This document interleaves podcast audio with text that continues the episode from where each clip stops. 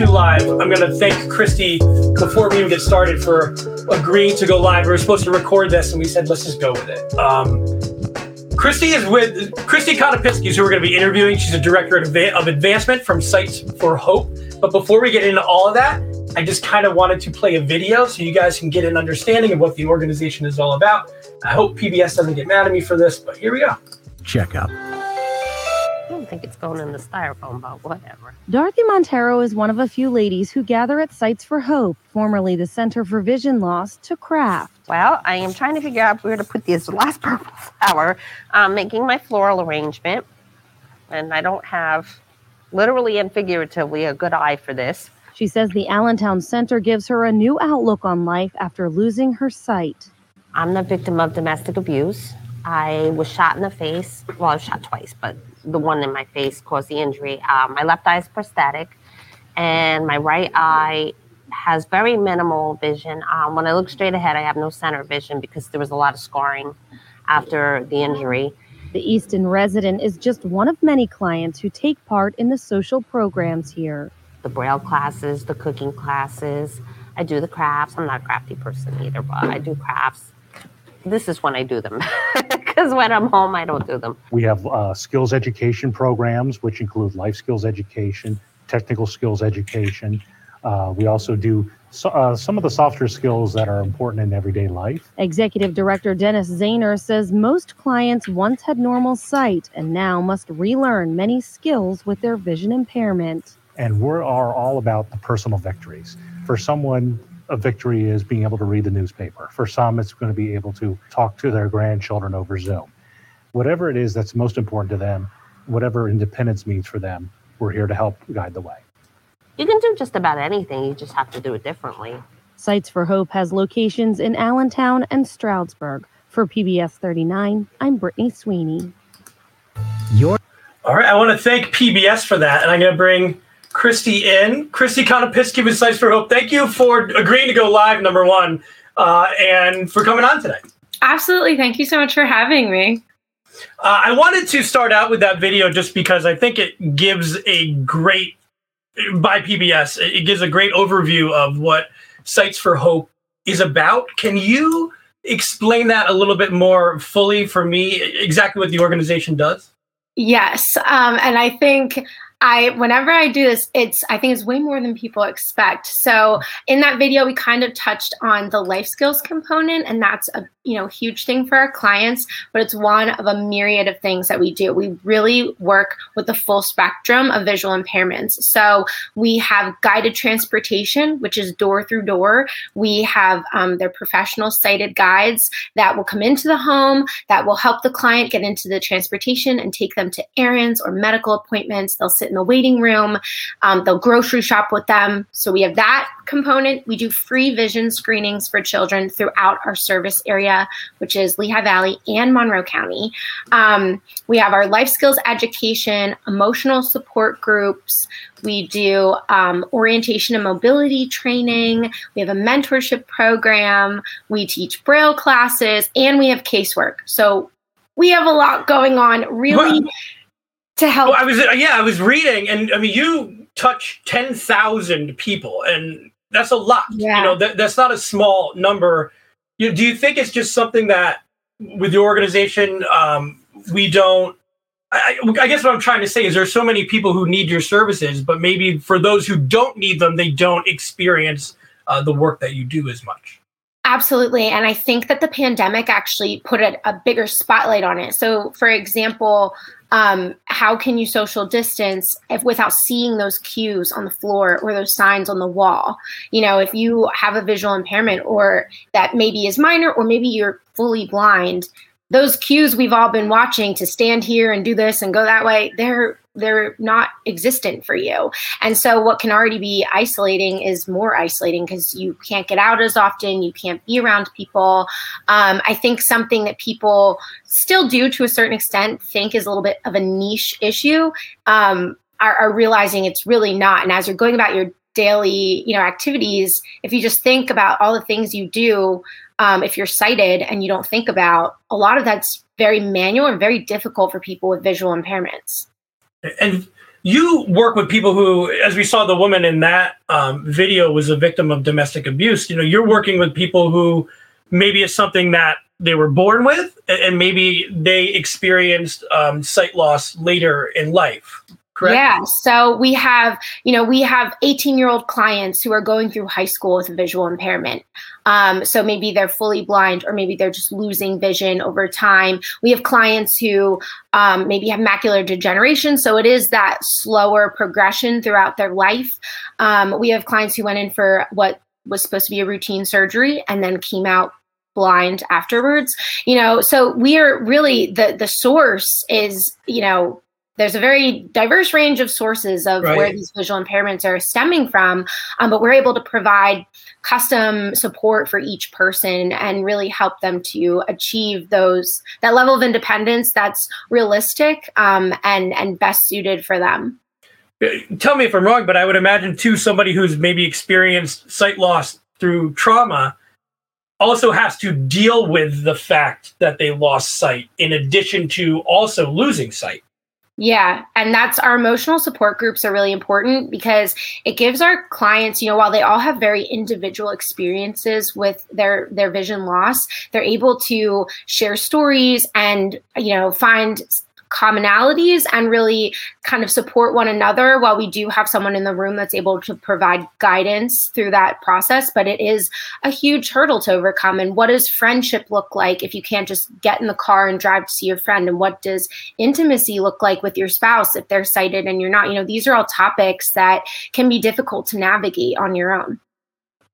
And one thing I, well and i'm trying to be sensitive to it because i read this um, when I was reading up on you guys, you know, you don't refer to it as blindness, correct? Right. It, it's sight loss. Can you talk a little bit about that before we go into your your name change? Yeah. So, and this was this was a conversation. It, it pairs really well with talking about the the name change because you know we it's something that you know just like other um, disabilities, something you have. It doesn't define you. You know, you're not a blind person. We, I mean, I think that uh, you know everyone has a personal every client has a personal way that they go about it, but a visual impairment is a really important way to state it because we deal with people who have full vision loss um, and are legally blind. We also have clients that, based on you know their type of visual impairment, they can see certain things or they can see shadow or you know these different things. So it's to kind of recognize that there's a spectrum of visual impairments and that there's not just sighted people and blind people. There's a lot of right. middle ground.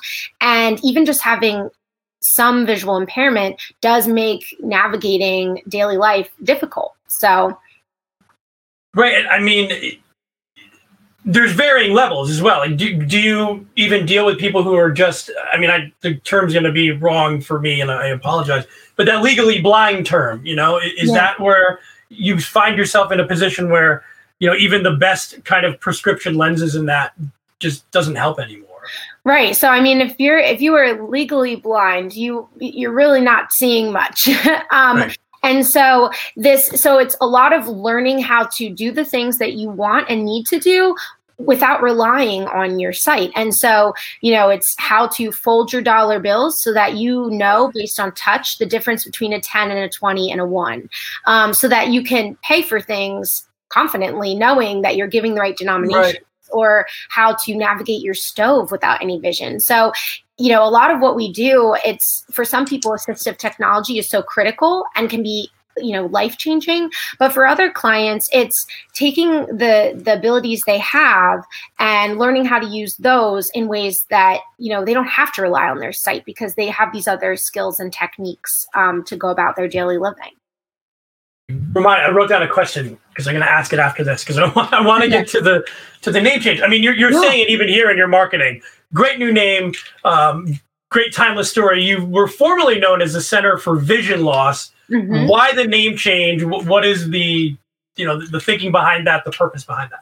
Yeah, so this was a long time coming. A lot of discussions leading up to this. You know, it took the cooperation and collaboration of our agency, our board, as well as our endowment foundation and their board, um, you know, really looking at what we do and our community of clients and, and supporters, there is so much, you know, hope is the word that really hits Mhm. home because I mean, I'm sure after last year and what we've been dealing with, everyone can relate to that these days. Um, but that's something that we really value and also something you see in the interactions. You know, as you saw with Dorothy and Craft Group, you know, these are clients coming together, this is our community coming together and they have familial relationships and they're friends. And this is this is a place they want to be. And Center for Vision Loss really put the focus on loss and you know as if something Yeah. wrong. And you know it's it's not wrong if you're losing your vision. That's not wrong but you know you want to be able to navigate. You want to be able to keep up with your hobbies and make friends and do all the things that you you should be able to do you deserve to do. So you know we really want to focus on that hope. And it's not that you know great your vision's going this is terrible.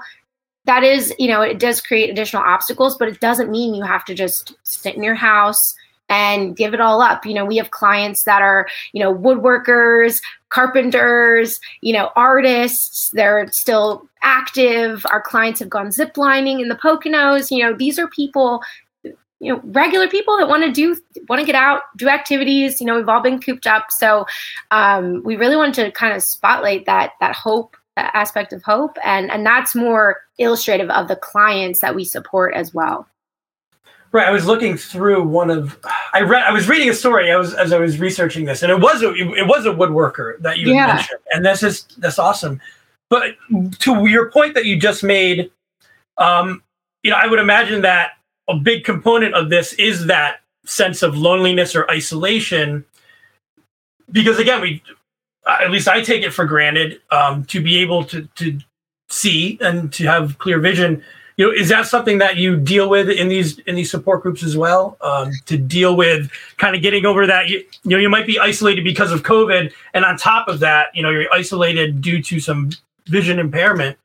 You know how do you deal with that Yeah, so I mean that's definitely a big part of the emotional support group, and also it's great that we have these, you know, social activities where we'll, oh, you know, clients can, you know, come to the agency or provide transportation and take them to wineries, or like I said, zip lining or apple picking, because you know imagine i you know i think right now i like to walk out my door and grab a slice of pizza. Well if i you know we have a client who's able to navigate to his corner store but he's not just taking these long walks because he can't he's using a cane he can't see it could be dangerous. So um, we're able to kind of give that independence back and that's really a lot of the focus right is people feel it can feel isolating if you can't just get in your car and do that errand you want to do or see that family member or friend and then you know a lot of our clients do have other disabilities on top of their visual Mhm. impairment or they're high risk for other reasons. So the pandemic did really put this extra kind of pressure cooker situation into play.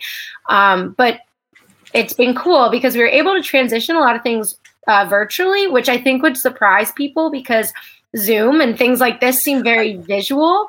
that's But- that's the, the question i wrote down Yeah. was you know technology for us we're able to do this and um, Yeah. a year ago or well I, almost two years now we weren't really thinking about at least ramping it up this quickly has technology th- the surge of these kind of virtual things how have you been able to incorporate that because i imagine there have to be challenges because a lot of this is visual Yes. And I remember I was doing some extra research on accessibility in the web and making sure your website is easy to navigate. And I mean, you can get down into the weeds with all of the things you need to keep in mind to make your website accessible. What's great is, you know, if you think about something like Zoom, where usually if you, um, when you have that long phone number, but it automatically puts in all the codes and everything, you know, we have Mhm. clients that are able to join group phone calls or, you know, group Zoom. So clients that do have some um, sight are able to join through video. Other clients are able to just press, you know, on their phone that one number that dials them in. So they're still able to converse. Of course, it's clunky. I mean, it's clunky for everyone, regardless of But I, just, I bopped out of this room and came back like 10 minutes ago for a second so yeah, Yeah. it's not perfect but Yeah. So, but it's been, but it's been great because also a lot of clients, you know, just like with a lot of other things, you got to meet people where they are. You know, if if it's already if you can't drive and we have transportation, um, but we obviously can't transport everyone at the same time. So to bring everyone into the agency isn't always practical. Um, so being able to do things virtually has meant everyone's been able to stay Yeah. connected um, and still, you know, still keep up with emotional support group, especially throughout the pandemic, um, and feel that sense of community. And some, you know, I think this has happened with a lot of different agencies, but you know, some of our meetings we have more people attending because they're able to just tune Sure. in from their couch. So Well, they're they're attending. they're attending. yeah, but no, there it, it does give that ability to be there, you know, Mhm. in and to be a part of it if you if you really continue to want to be. yeah. Um, I was wondering, you know, with with the services that you have, do you find that some people who might be or, or could use your services aren't aware that you exist?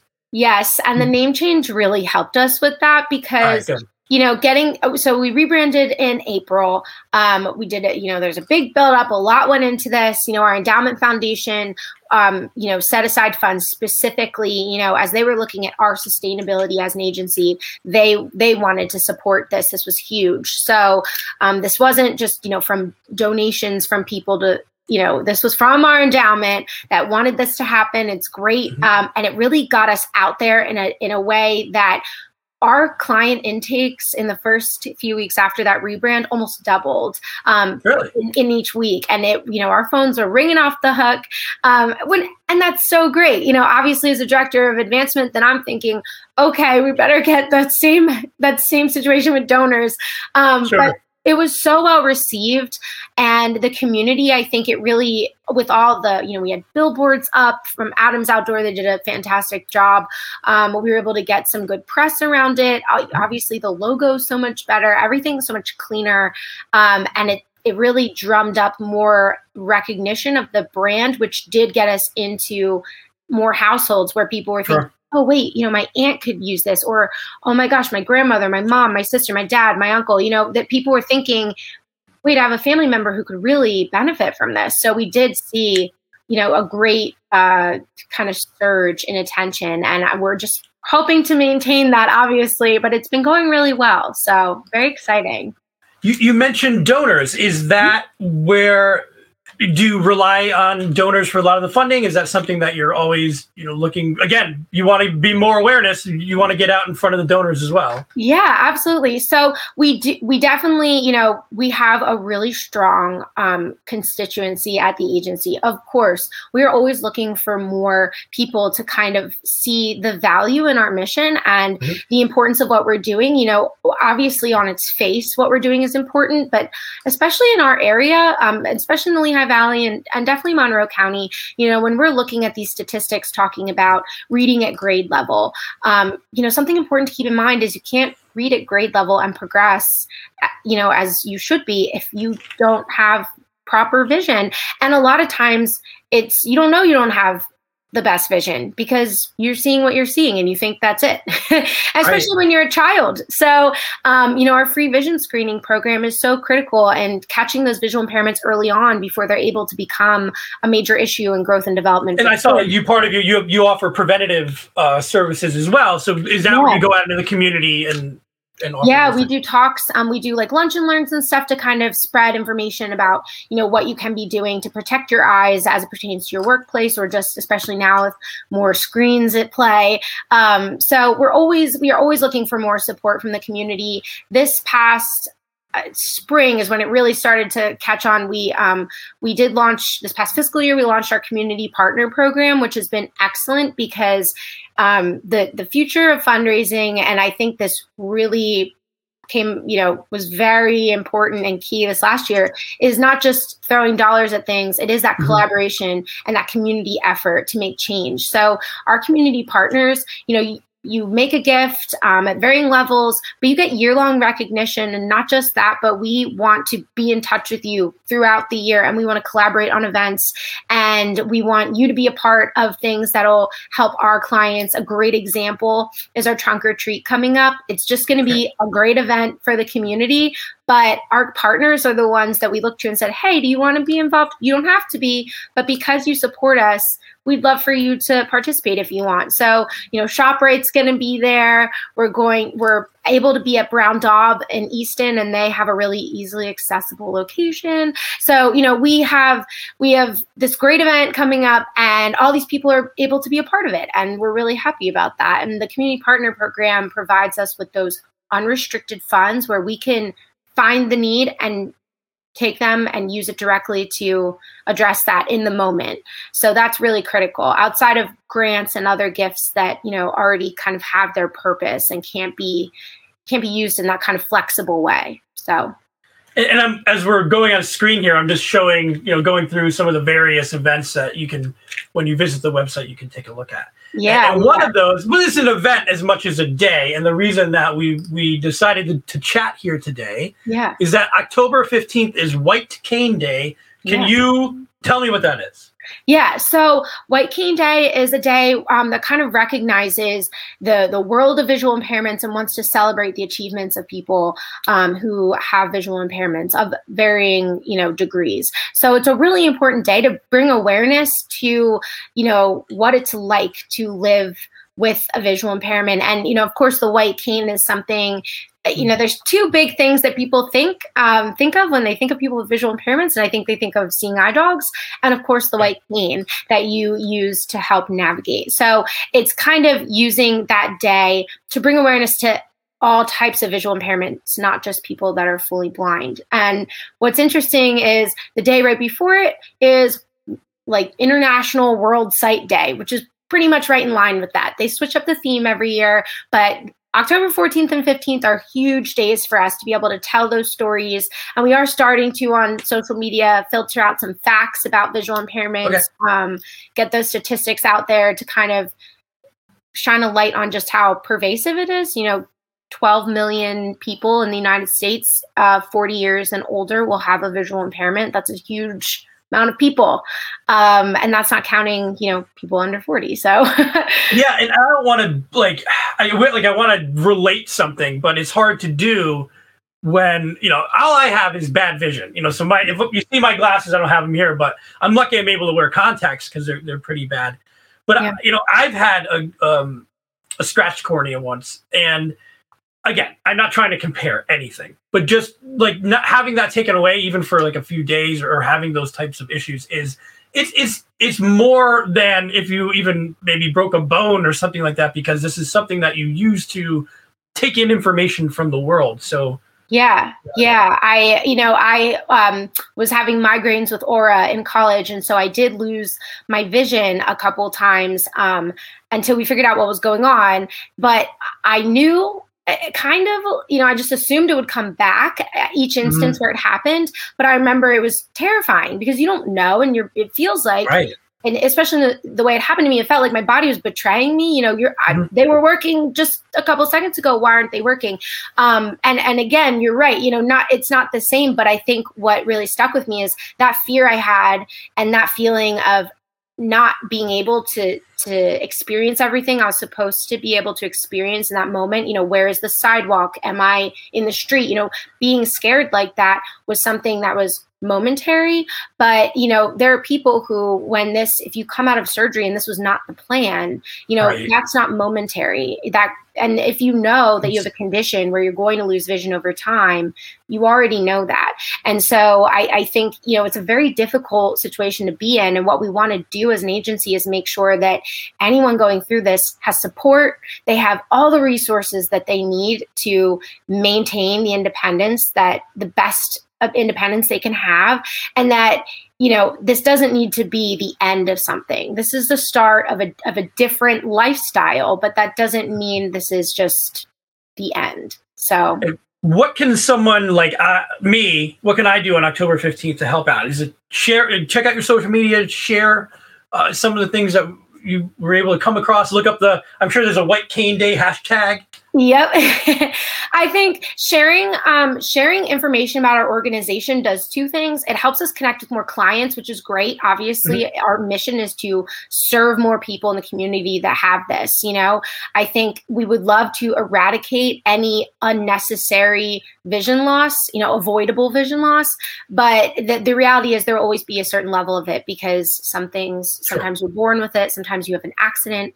Um, so sharing the information connects us with clients. It also connects us with people that can support us. Um, so if you have a friend who owns a business or, you know, you're able to make a donation, those are great connections for us to be able to continue to build up funding to expand our programs. We're in the process of trying to build out more youth programming. We have already have a summer camp. We do have young clients, but we're trying to. We're in the beginning steps of launching a mommy and me program okay. and connecting with younger kids um, so you know all all the support helps us to bring those things to life um, for the community so okay well I, thank you so much for for coming. Thank you for being open to going live impromptu. We didn't tell anybody, but I think this is it, it kind of it puts you on the spot. It makes it more.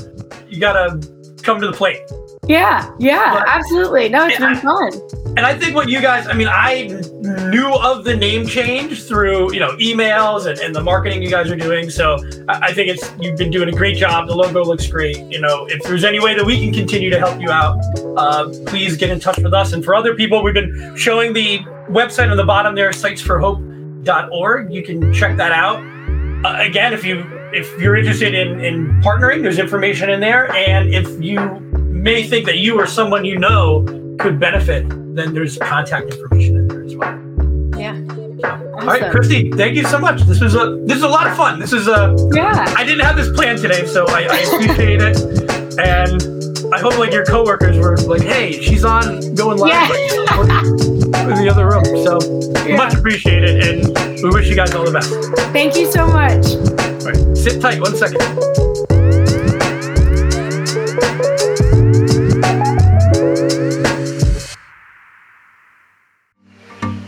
Looking for a bigger home? Find Mike. Looking to downsize? Find Mike. Looking for a home in the Poconos? Find Mike. Looking for your very own bat cave? Find Mike. When looking to navigate the Lehigh Valley real estate market, the first move is to always find Mike Bernardin with Howard Schaefer and Associates of Remax Real Estate. He can help you build the right game plan to achieve all your real estate goals whether it be a home with 10 bathrooms, a home with a large garage to park your Tesla or vintage Ford Pinto, or just something perfect for you and your family, finding Mike Bernadine is always the best way to go. So, what are you waiting for? To make all your Lehigh Valley real estate dreams come true, all you have to do is find Mike Bernadine with Howard Schaefer and Associates of Remax Real Estate.